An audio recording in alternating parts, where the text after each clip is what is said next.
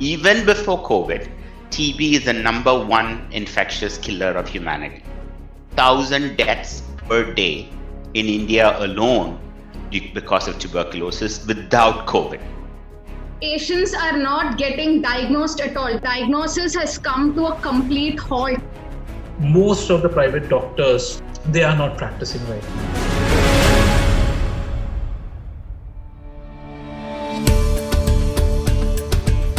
Hello and welcome. I'm Yamini Aiyar, and you're listening to Thought Space from the Center for Policy Research.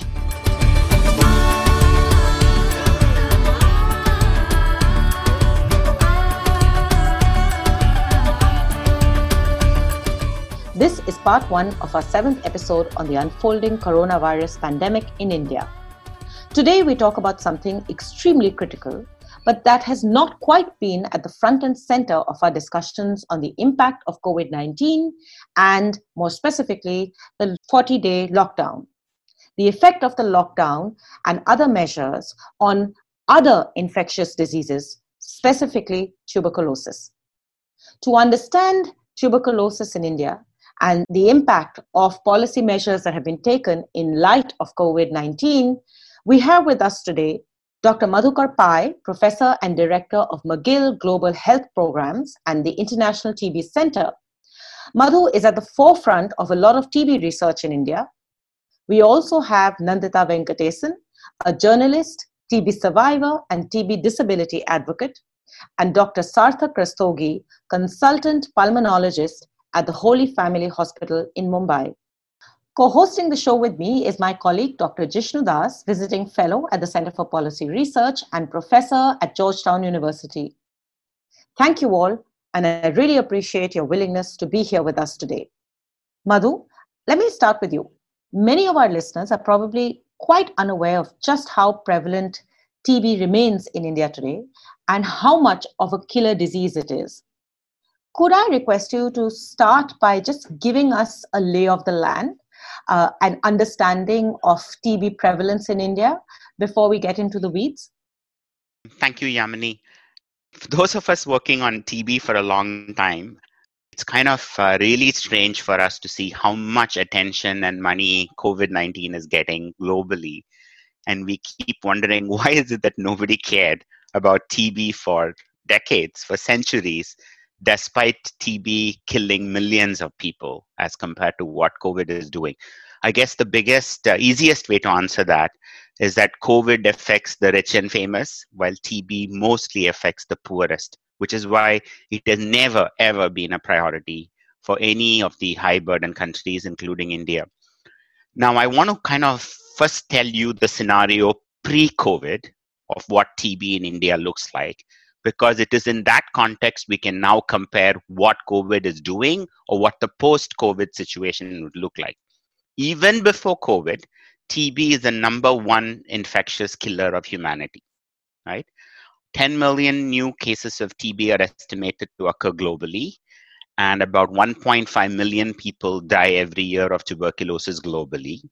And India accounts for a gigantic share of the global TB burden about a third of all TB cases in, uh, in the world happen in India, and about 25% of all deaths that happen globally happen in India. India has always been the world's highest TB burden country and continues to remain so year after year after year. Even without COVID, 1,000 Indians are estimated to die of TB every day. So think of 1,000 deaths per day in India alone because of tuberculosis without COVID. Now, the cascade of care, um, also called continuity of care, was bad for TB in India even before COVID. So, if you take somebody with drug sensitive tuberculosis, where the antibiotic should work, treatment is six months. Even in drug sensitive TB, only one in two Indians will complete the entire cycle of being seeking care, getting diagnosed, put on treatment, complete treatment, and have a disease free survival for at least a year. Only one in two Indians are successfully able to navigate this long, tortuous care for drug sensitive TB. Drug resistant TB it's a disaster, even before COVID. Only one in five to one in 10 patients with drug resistant TB will go through the entire cycle of detection, diagnosis, treatment, and then survival for a year. If this is how bad or fragile the quality of TB care was before COVID, we now need to ask what has COVID done to destroy the already fragile TB care, cascade of care for patients in India. And that's why it's important that we listen to uh, patients like Nandita, who are in touch with other patients with TB, and providers like Sarthak, doctors like Sarthak, to understand what is this COVID epidemic doing to TB in India? Are we likely to see an increase in mortality? Are people even getting their medicines on time? What happens to all the new people who are coughing away and have TB but will never get diagnosed until all of this is over? What is the lockdown doing? And the last thing I want to say before we um, hand off to Nandita is that we know this lockdown is hurting the poorest segment of India the most. That is a, a, a rock solid fact. Um, Self isolation is a privilege. It is not for everyone. We know that. It turns out that it is the exact same group that is the most vulnerable to TB. If you look at the data on household income and tuberculosis in India, there's a beautiful correlation that the lowest quintile in the economic category has the highest prevalence of tuberculosis. So it is the same migrants who are now struggling. It's the same daily wage earners who are not able to uh, even get a meal today. That is the exact same group that is also suffering from TB. So the the coll- collision of this most vulnerable group in COVID is also colliding with the most vulnerable group in tuberculosis. Thanks, Madhu, for that very, very important introduction to the challenge of TB in India, which most often escapes public consciousness and rarely makes its way into the mainstream public discourse. And just to put this into perspective for our listeners, Madhu has told us 1,000 people die every day because of TB. We are not at 1,000 deaths over the last 26 days since the lockdown has begun over for, for, from COVID-19 at all. So the scale of the challenge that we confront uh, and the kind of differential response we've had is something, Madhu, that I hope we can talk about later in this conversation. But right now, I would like us to keep the focus just on understanding the impact of the decisions we have taken on COVID-19 on tuberculosis patients. Uh, so, Nandita, over to you now. Uh, I would really like for you to give our listeners a sense of the kind of uh, difficulties that TB patients are facing uh, currently. If you could just give us an insight into what does it mean to be a TB patient? How often and how frequently do you need access to medical care?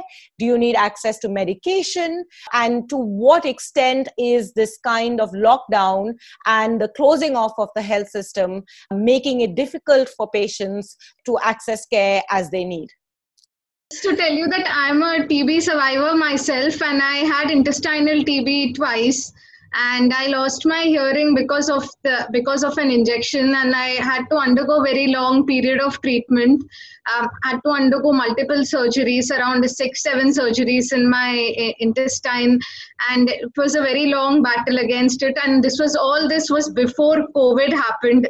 So and i i could access a hospital. I could actually go. My condition was extremely precarious and i was hospitalized for 3 months and i could actually now that i think that i could actually access a hospital that itself seems like a privilege to me right now because i have been in touch uh, i wrote an article in the economic times where i work and i've also been in touch with a lot of patients. I spoke to ngos as well who are working in the space of tb so the two things first is that uh, you have a s- simple TB, like Dr. Madhu said, is that you finish your treatment in nine months, and then you have dr- drug resistant TB, which on paper, to be very honest, it is only on paper that you finish it in 24 months.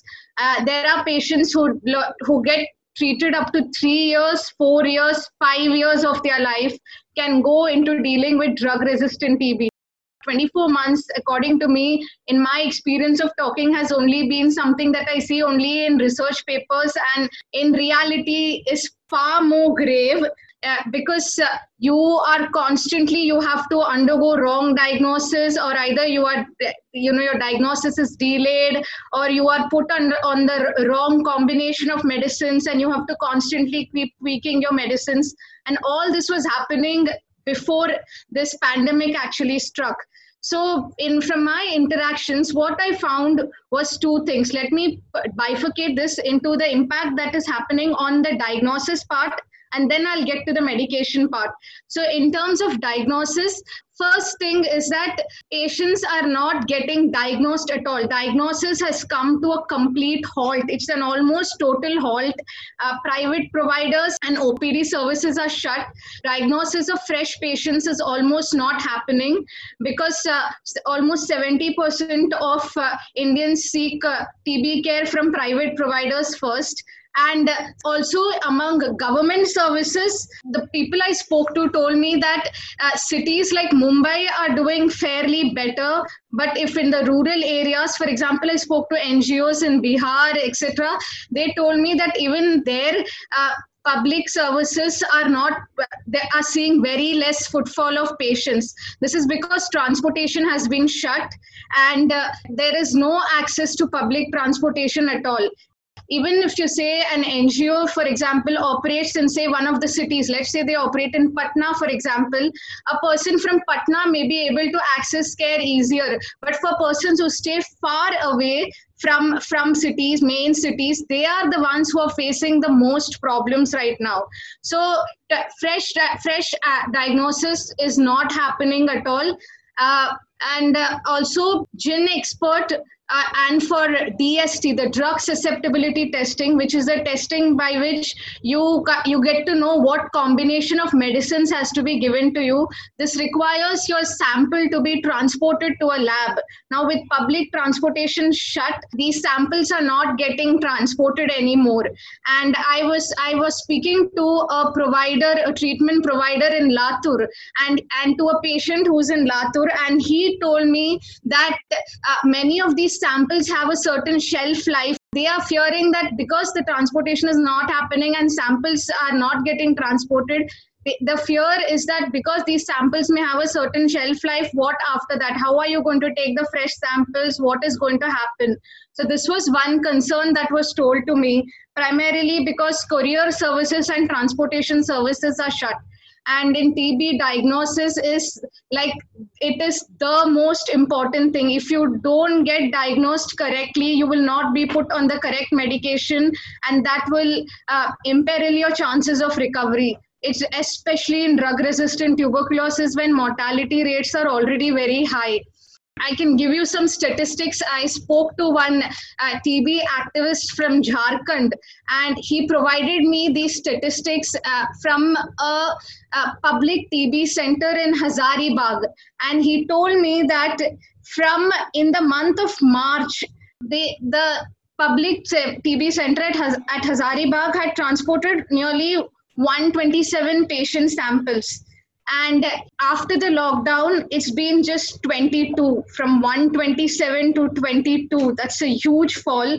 And in april they have not transported a single sample. There's been nothing. Until i spoke to him 4 or 5 days back there in april there has been nothing at all. This is what he told me out of those 127 patients, they said that he told me that 31 people, for example, came from other districts because the Hazaribagh district center is an important point for, for people even who come from other districts. In April, people coming from other districts almost stopped because transportation is not available and uh, what is the fear uh, in many of them is that they are fearing that because especially if it is pulmonary tuberculosis the fear is that family members may end up contracting the illness especially because pulmonary tb is contagious and it could spread. So because people are in quarantine right now uh, this has been a big fear. In terms of medication what I got to know is that NGOs who are closely working with the government in terms of a public private partnership program that they have they are being given certain curfew passes etc so they are the ones who are doing maximum work to go and give give medicines to the patients. But there is only so much that these ngos can do even if they are able to transport the medicines a big problem here is to take these injections. Now injections across i got these queries from a number of patients that they are not able to take injections because they have to go to the center themselves and someone will have to administer the injection. So there is no one right now over there to administer any injections. So big query that i have been getting personally is that we have we have been forced to stop our injections. What are we going to do or just recently they, around 2 3 days back someone told me that he started getting a ringing of the ears which is the one of the first signs of losing your, your hearing as in the injection causes tinnitus. And uh, he was telling me that uh, i'm not able to contact my doctor. What am i supposed to do now because uh, I told him that look, you if you are getting this tinnitus, you have to go get your audiometry test done. But he told me that I am I don't know everything is shut. I'm not allowed to even move out. What am I going to do now? Will and uh, I could not answer him when he asked me this question. Uh, Didi, am I going to lose my hearing like you? This was the exact question he asked me in complete fear. I had no answer to this question because injections he needs to access a doctor immediately to uh, for him to change his treatment because the tinnitus has started already for him so this is it's a it's honestly it's a grave situation right now Nandita, thank you so much. Uh, this has been extremely important for us to hear, uh, difficult as it is to hear. Um, right now, so much of the public discourse mindspace is on the economic impacts of the lockdown and what that's doing for basic food and uh, income security for most of india. And we haven't paid enough attention to what this is doing for such critical health needs that are in fact perhaps going to push us into a much graver health crisis one that we didn't need and it's very important for us to understand from the perspective of TB patients the kinds of difficulties that they are confronting.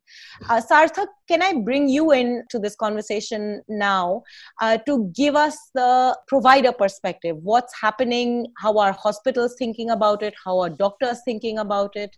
Uh, Jishnu, did you want to add anything uh, to ask Sarthak before he begins? Let's hear from Sarthak first.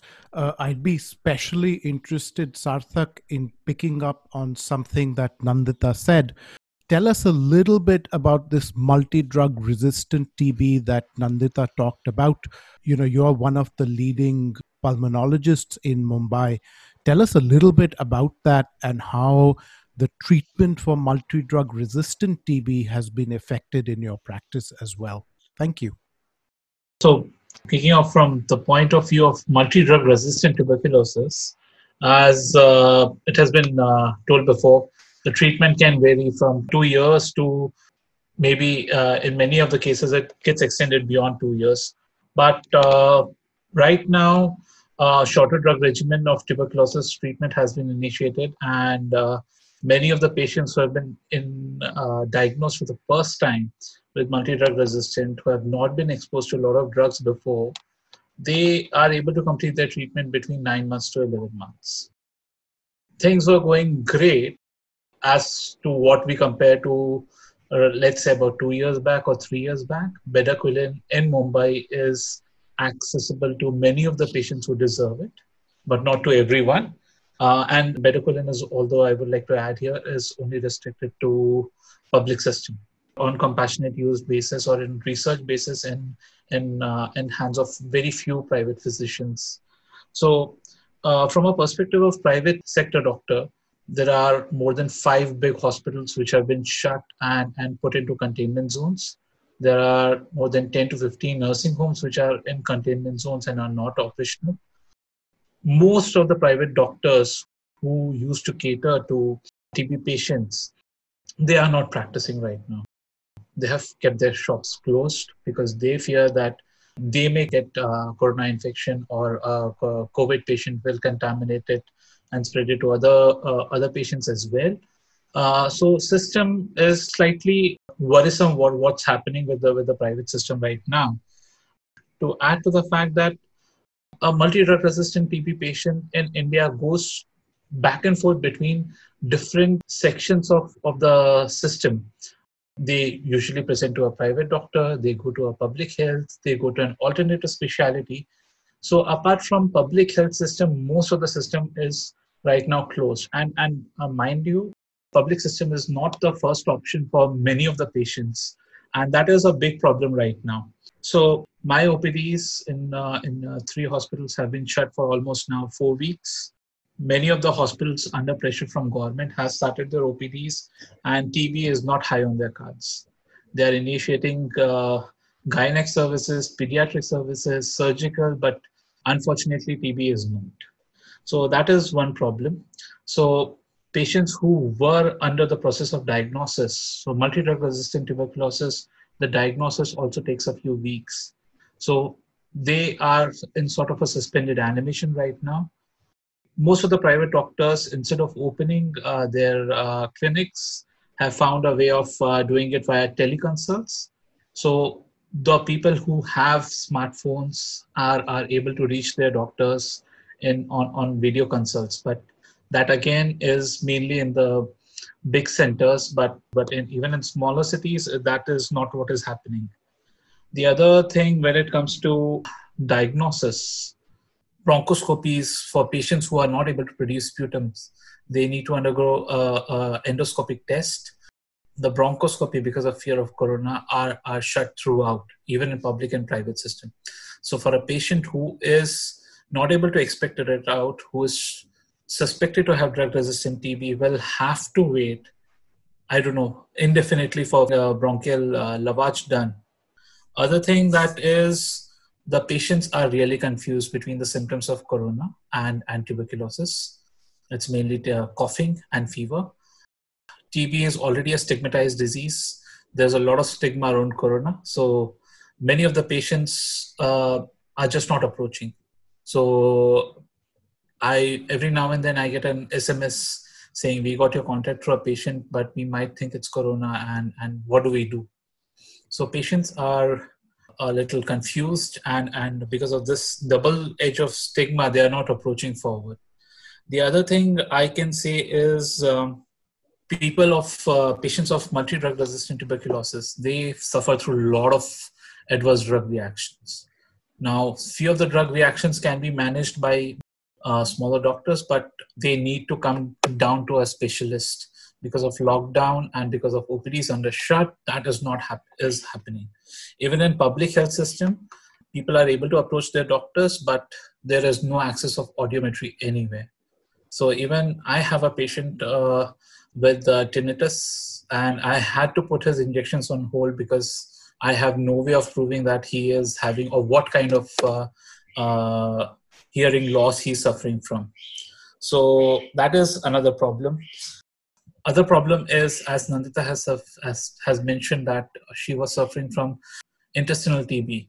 The diagnosis of extrapulmonary tuberculosis is extremely difficult. It's complex. Sometimes it requires surgeries, even and, and different types of CT scans to reach up uh, on a conclusion whether the patient is suffering from tuberculosis or not.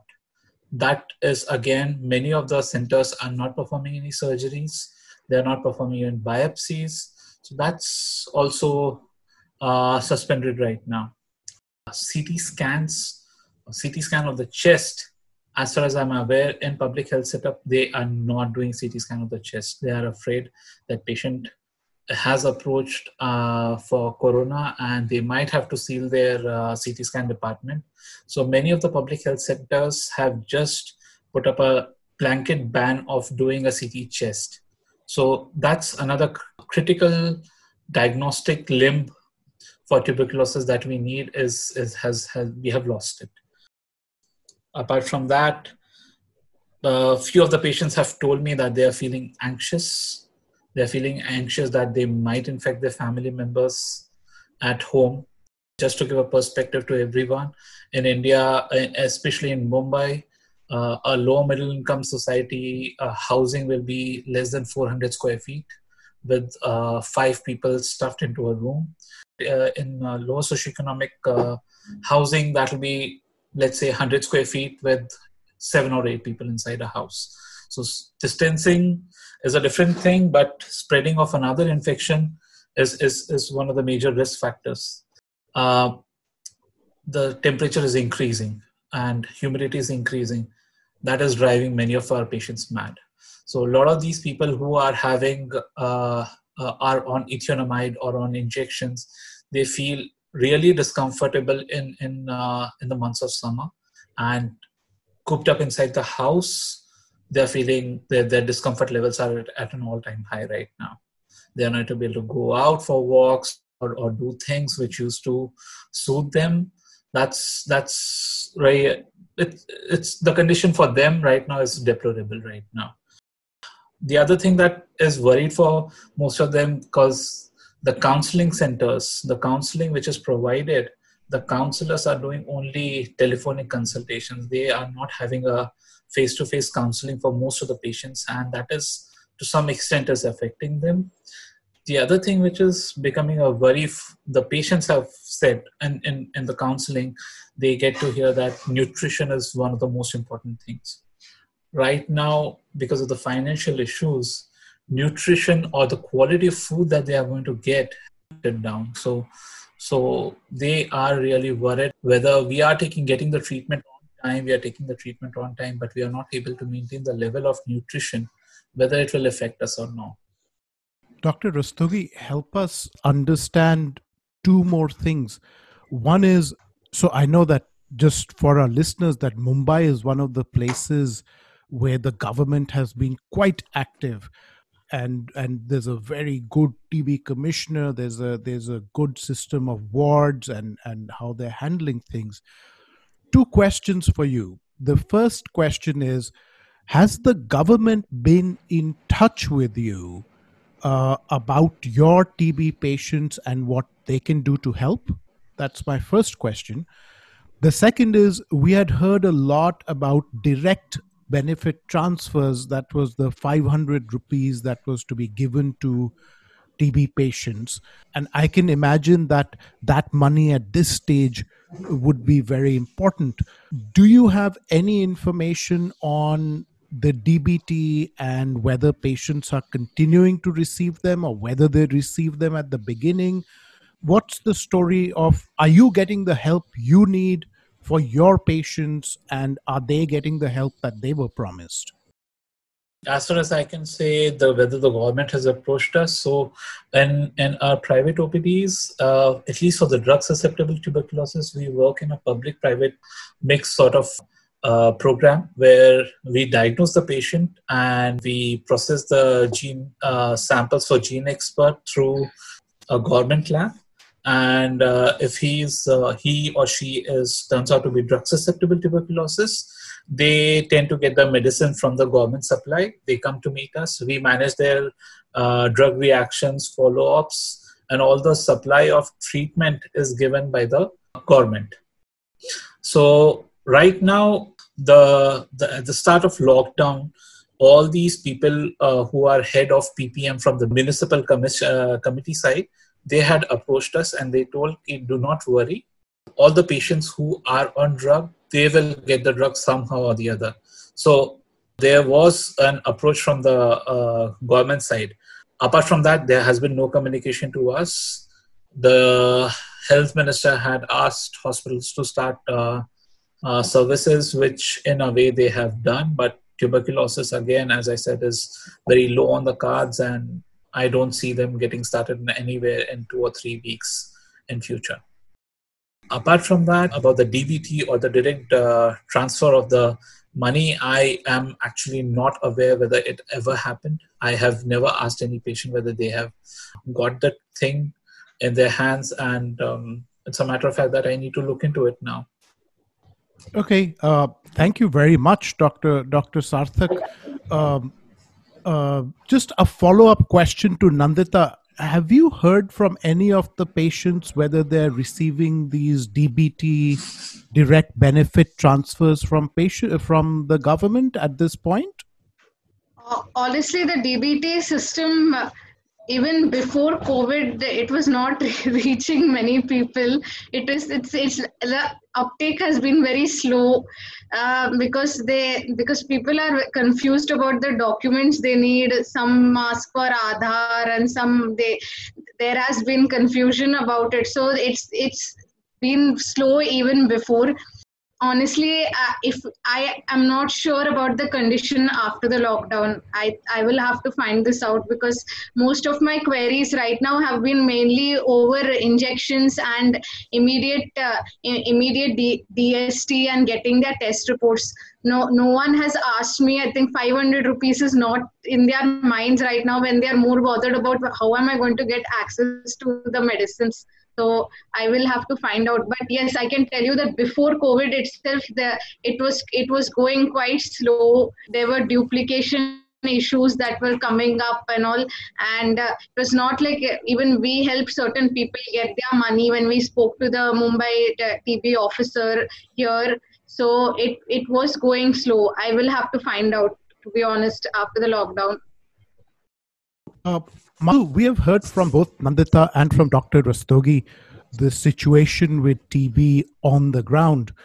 As a you know one of India's top researchers on tuberculosis, and in fact a fierce advocate for TB in public health programs and a fierce advocate for patients, we need you to help our listeners understand what is going on. I think many people uh, you are right that TB affects the poor. Uh, many of the people who will be listening to this podcast will have very little experience with TB. And we need you to kind of exp- help them understand this overall context. But before that, before that, I have one small question for you. You know, we have heard a lot about BCG vaccination helping to prevent tuberculosis and the fact that Indians might be protected because of BCG vaccination. And I know that you were one of the people who put out the atlas of BCG vaccinations around the world long before COVID started. Should I run out and renew my BCG vaccination at this point? Thanks, uh, Jishnu. So, the BCG thing, uh, in my opinion, is a huge distraction right now from the real work that needs to be done to uh, to address the uh, serious disruption in TB services that we heard from Nandita and uh, Sarthak. BCG is an old vaccine. We give it to all kids born in India uh, on the day they're born. It has some uh, protective efficacy against childhood tuberculosis, but the, by the time someone is an adolescent, BCG hardly has any effect on uh, TB. So, if if BCG really worked, India won't have millions of TB patients right? So even in the best of situation, BCG is a very weak vaccine against TB. Now, people in this pandemic have taken the atlas that my team had published, which gives you the vaccination policies and practices around the world. They've taken the COVID numbers from WHO or whichever database they can find, and they've put them on a spreadsheet and have started running regressions. Everybody and their brother now is publishing on COVID. People who don't know how to spell BCG, who have no idea what TB is, who have never seen COVID in their lives, are running regressions. I'm getting hundreds of emails from all sorts of random people who don't know the first thing about anything and are comfortable in running regressions. They run a regression a month ago, lo and behold, they found a correlation that countries with which give BCG at birth have low rates of COVID. These are called ecological studies, right? They are country level aggregate data, which has got nothing to do with individual level cause and effect. And yet, as we've seen in this epidemic, everybody and their brother comes up with correlation, right? If you torture the data long enough, the data will confess that you will find an association between BCG and COVID, MMR and COVID, face masks and COVID, malaria drugs and COVID, blood group and COVID. It's one of those associations. At best, it's a signal that maybe it is worth doing additional research on. And I am happy that additional research and trials are happening. Both human and animal experiments are currently happening. And the hypothesis there is that BCG has this non-specific immune boosting properties. And we know that is true. For example, BCG also protects against leprosy, which is not a shocker because M. tuberculosis and M. leprosy are both mycobacterial infection. There is also some evidence from experimentation that if you give BCG, it trains your immunity to deal with a virus challenge like a yellow fever virus that was experimentally given. So biologists will tell you that there is some legs to this theory. But in the midst of a crisis, should one bank one's hopes on this hypothesis or a correlation, or should one do the right thing and do what is required in terms of scaling up COVID testing, public health interventions, protecting the most vulnerable, doing all the right things that we should be doing? So I find this correlation based media hype a huge distraction right now and half my time and energy is spent trying to fight all sorts of people coming out of the woodwork who think they have solved the covid problem just go around giving bcg and the other thing we must remember is that even if childhood bcg is given how will it protect you from covid when you're 65 that is such a stretch biologically speaking that it makes no sense whatsoever. But the trials that are starting now will give BCG to adults. And all we are hoping is that some non-specific immune stimulation will help them either not get COVID or not die of COVID or not get severe COVID. So that's the kind of trials that a few countries, including India, are about to start. That's fine. We'll just have to wait for the results to come out.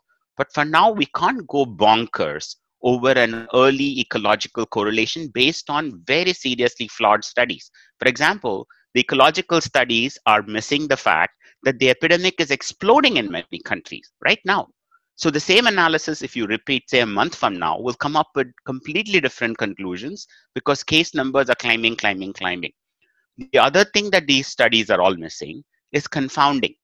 Confounding means countries that give BCG at birth are mostly low and middle income countries and mostly have much younger populations than Italy or Spain or Europe or US or Canada. And missing all those nuances and look at testing rates. I mean, how many people are getting tested for COVID in many low and middle income countries? There's hardly any testing going on. And how do you declare that there is no COVID in those countries? So there's huge holes in these studies, despite the fact that they are mere ecological studies. If we interpret them as an early signal that is worthy of research, I have absolutely no problem with that. And we should welcome additional research. But you cannot go to a national policy and act on these correlation studies with such weak evidence. That would be irresponsible and scientifically invalid. And the media should stop hyping this and let the trials that are happening to come out. And policymakers should just stay out of this at this point. WHO has put out a brief that BCG should not be used for COVID and that ecological studies are weak and inconclusive. We just need to wait for hard evidence.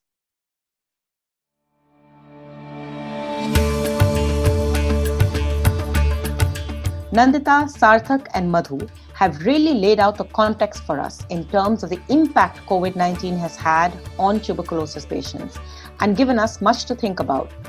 In the second part of this episode, we'll dive into what actions the government needs to take while controlling the spread of COVID 19 so we don't slide back on all the progress we've made with respect to TB over the last few decades. Stay tuned for the episode. And if you would like to learn more about all our COVID 19 related analysis, do follow us on Twitter at CPR underscore India or visit our COVID 19 website at www.cprindia.org slash COVID 19.